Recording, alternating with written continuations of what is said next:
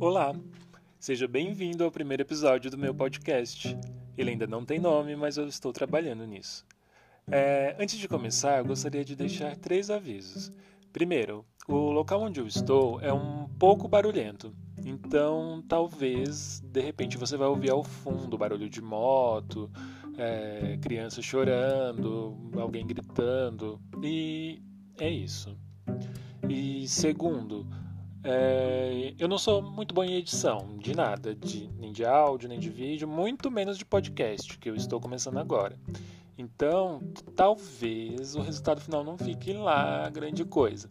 Mas eu peço a compreensão com alguém que está começando, é o primeiro. Então, tenham mais amor no coração. Não diga que está parecendo com o programa da Rafa Kalimann, mas não que o programa dela esteja ruim. Não foi isso que eu quis dizer, Rafa, se você estiver ouvindo. E é isso. O terceiro é que eu estou levemente alterado.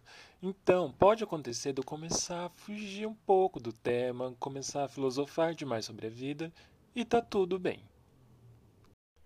Então, para começar, o caso do, do serial killer, né, do, do, do, Lázaro. Esse é o assunto do momento, assim, no, nos principais canais de fofoca e de notícia.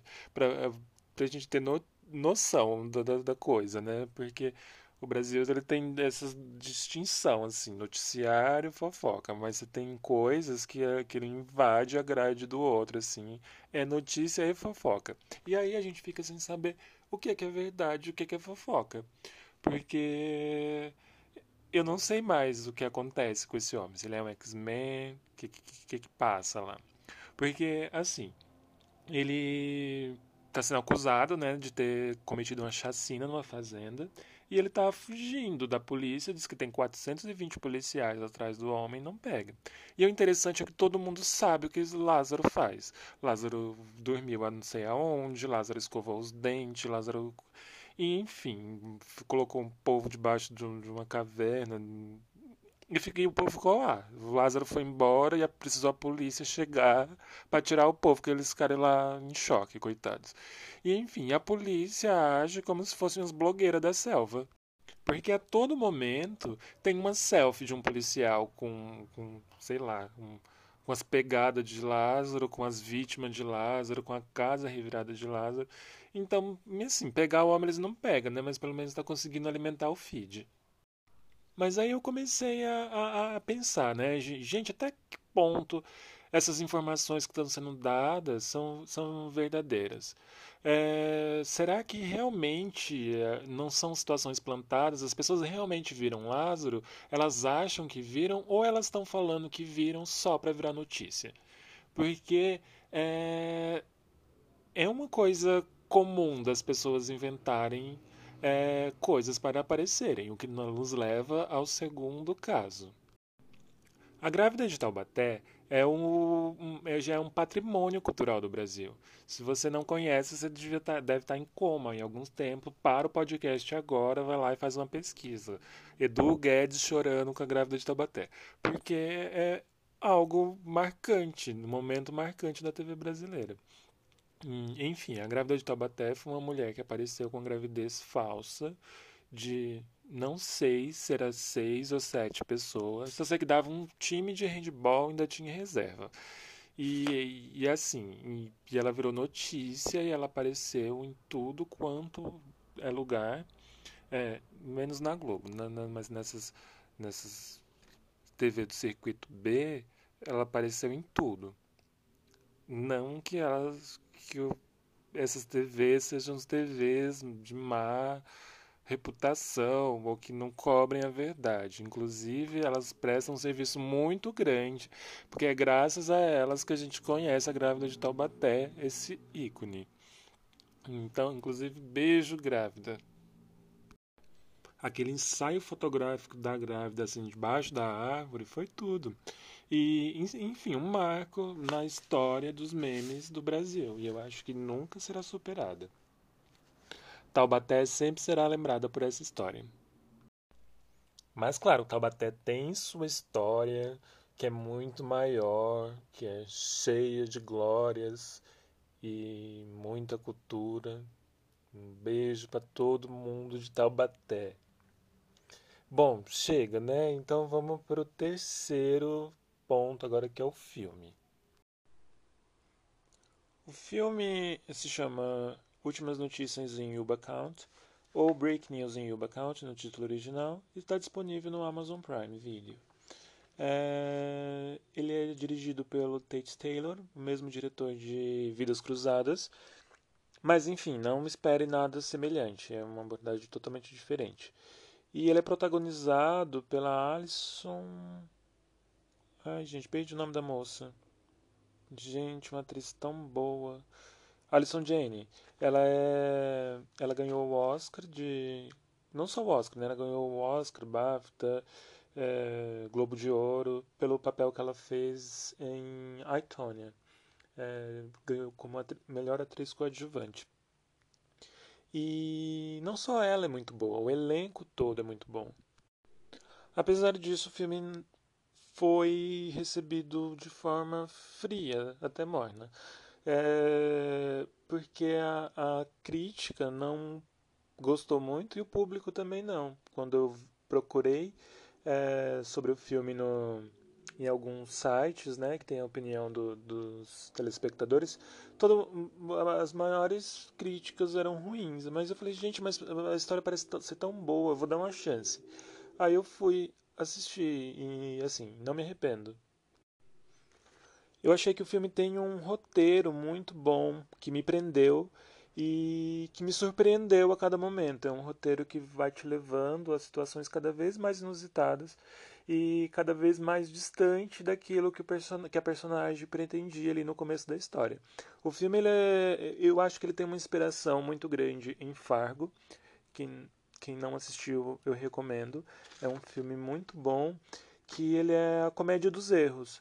É uma história de um cara que contrata um, um, dois bandidos para sequestrar a mulher dele para ele pedir resgate pro, pro sogro dele, que é um cara rico, e ele queria usar o dinheiro para investir num projeto.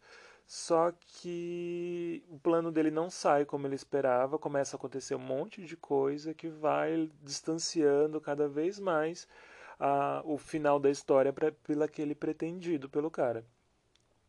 E os personagens em Fargo eles também são caricatos mas eu acho que em Yuba County eles transcendem um pouco. Eles têm umas, uma, uma, umas passagens que beiram ao besterol.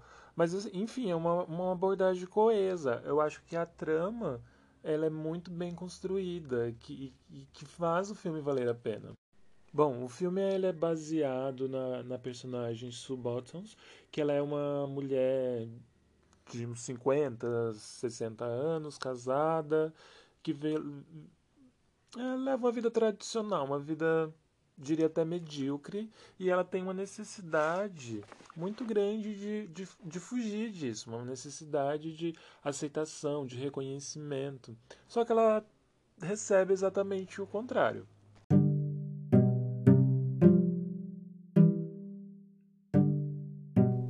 Filme começa mostrando ela no dia do aniversário dela. E ela vai na, na padaria pegar o bolo que ela tinha encomendado e no fim das contas ela é super maltratada. Escreveram o nome dela errado. Faltam bater nela. Falam, filha, rala daqui que tem próximo para atender, sai. E ela fica assim, coitada. Você já começa o, o filme com dó dela. Fala, Meu Deus, quanta desgraça, é o aniversário dela, sabe, coitada? E ela tá sendo silenciada. Enfim, ela parece ser uma, uma personagem que ela tem uma certa insegurança. Ela tem uma vontade de aparecer muito grande, de ser reconhecida, mas ela é muito insegura. Tanto que a todo momento ela repete frases de autoajuda, como você é forte, você é suficiente, você importa. E ela repete isso várias vezes ao longo do filme, como uma necessidade do racional dela aceitar é, ela do jeito que ela é. E as desgraças não param por aí. Nesse mesmo dia, ela descobre que está sendo traída pelo marido. Ela encontra o marido com um amante transando em um motel. Só que aí, ao vê-la entrando, o marido tem um ataque cardíaco e morre. É, gente, é spoiler, mas tá na, até na sinopse do filme. Mas guarde essa informação, porque é importante que antes a gente volte uma outra um outro elenco do, do filme, que é o irmão do marido da Su. Então vamos construindo aí as relações. O irmão, é que eu não lembro o nome de ninguém, aí fica difícil, mas enfim. Continuando. O irmão é. Ou melhor, o marido da Su, ele tem uma relação com os criminosos. Eles fazem alguma espécie de lavagem de dinheiro. Eu não sei exatamente o que, que é. Mas é, é, ele, é, ele é bancário e ele consegue pegar o dinheiro do tráfico para meio que legalizar o dinheiro. Só que ele tá querendo fugir desses bandidos. Aí ele pega e troca de emprego. Só que aí eles conhecem o irmão do marido da Su. E eles chegam até o irmão e falam: Onde o fulano tá trabalhando agora? Aí eles, ele é meio obrigado a falar onde o cara tá, porque é uma gangue muito barra pesada. Tem uma chinesa no meio. Máfia chinesa no, Zewa. E enfim, ela vai e ameaça ele que acaba contando onde o marido da Su está trabalhando. Aí ele chega até o. Eles chegam, né? Até o marido da, da, da e faz, ele dá o dinheiro para ele e fala: Ah, você vai legalizar isso daqui? Sim, pronto, e acabou. E enfim, voltamos para cena que o cara tá morto. Chegando lá, a, a Su vê que ele tá morto e o que, que ela faz? Ela manda a amante que tá desesperada ir para casa e ela pega e enterra o, o corpo do cara no, no, no playground lá do motel, no, no, parquinho do motel. É que o motel lá tem outra coisa, gente, não é motel de fudelância, que nem tem aqui. Voltando para a história, foco. É, ela enterra o cara e ela vai para casa. Chega lá em casa, revoltada, né? Revoltada. Meu Deus, sou chifruda. Ninguém lembrou da porra do meu aniversário. Desculpa a palavra. E, e é isso. Ela tá pistola. Aí ela chega, revira a casa toda, joga as coisas. E, e, mas antes disso, ela assiste um programa de fofoca. Porque quem presenciou a morte do marido precisa distrair a cabeça. Aí ela começa a assistir um programa de fofoca. E assim, o sonho dela é tá lá, ser notada, porque todo mundo. O programa de fofoca está cobrindo o desaparecimento de uma menina. A menina sumiu e é o assunto da vez e tá todo mundo interessado. Aí a outra ah, é amiga da, da, da menina desaparecida, é, é, a professora. E ela queria aparecer também. Ela fala: Poxa, todo mundo só dá atenção para essa menina e é meu aniversário, ninguém nem sabe. Aí ela fica revoltada. Só que aí a irmã dela, que trabalha pra TV, chega lá e encontra ela. E a casa toda revirada, que ela ficou pé da vida e saiu quebrando tudo. E então ela, ela resolve, né? Ela fala: ah, vou usar a morte desse infeliz, já que não me serviu para nada, nem para lembrar do meu aniversário, ainda me meteu um par de chifre.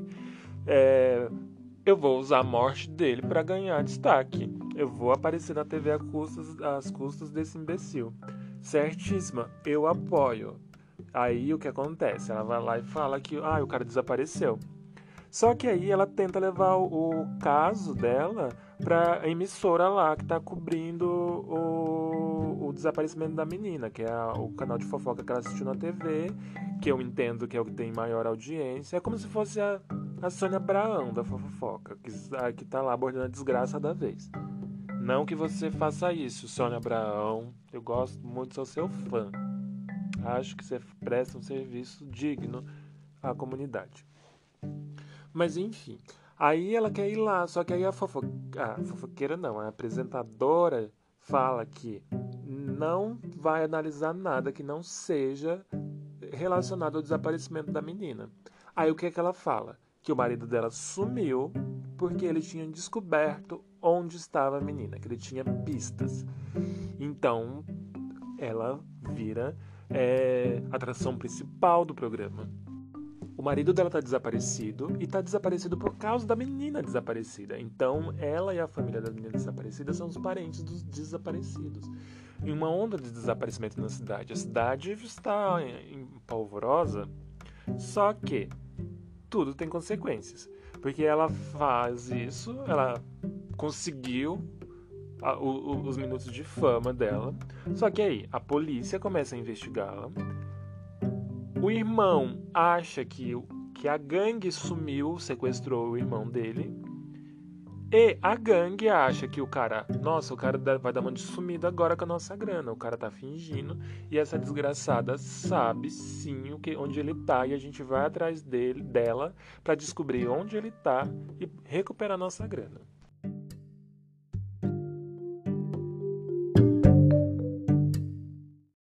Pois bem, a polícia começa a investigar e começa a achar o relato todo meio suspeito. E em vez de colocar toda a investigação em cima dos assassinos, eles começam também a querer investigar a Su, que por sua vez está sendo super pressionada pelos bandidos a dar conta do dinheiro. Eles invadem a casa dela, ameaçam e falam que querem o dinheiro, custe o que custar. E o irmão, por sua vez, está tentando é, achar um jeito de negociar. Mas ele tem uma amiga que não está para brincadeira. Ela quer porque quer matar os bandidos.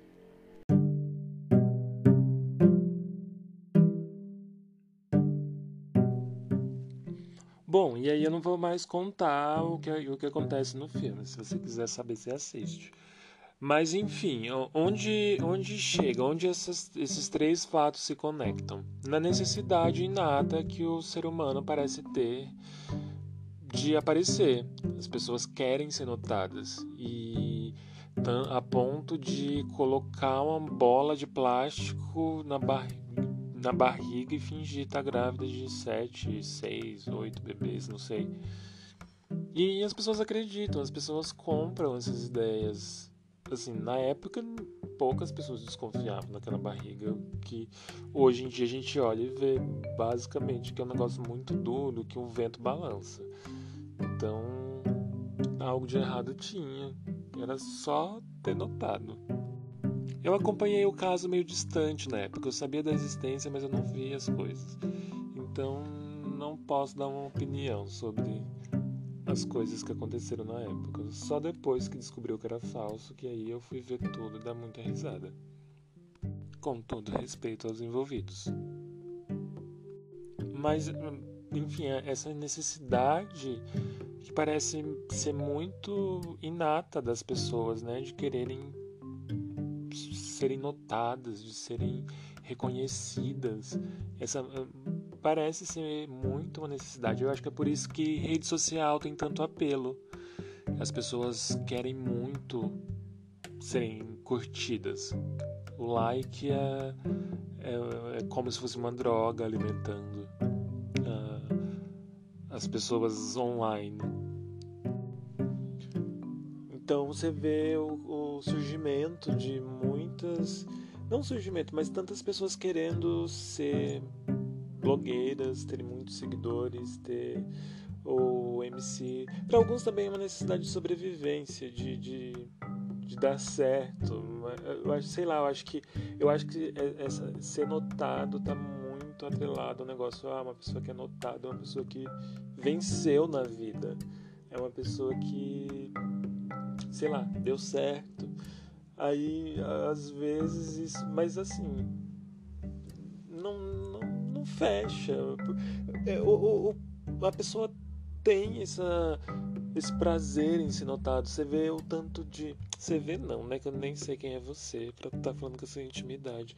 Mas o. o é, por exemplo, depois que inventaram OnlyFans, muitas e muitas pessoas viraram atores e atrizes pornôs, produzindo conteúdo adulto, mas não é só pela necessidade de dinheiro. Você vê o Tiga, por exemplo, eu não creio que ele faz, tem OnlyFans por, por dinheiro.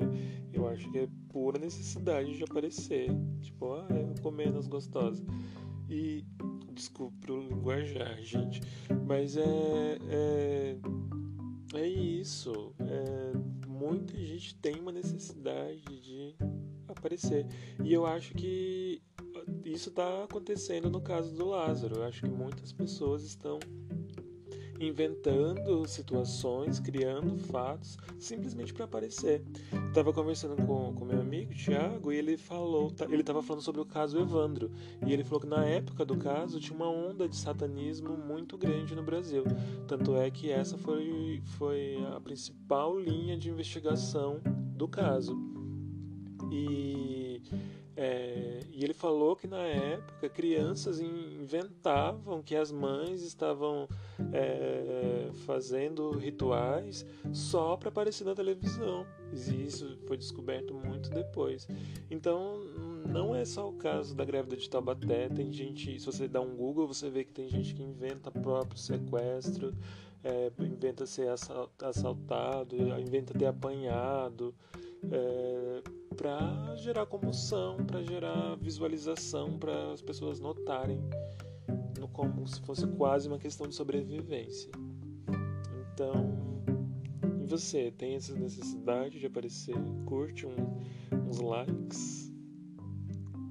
Não sei, conta pra mim em algum lugar. Eu acho que Freud explica isso, com certeza. Freud explicava tudo.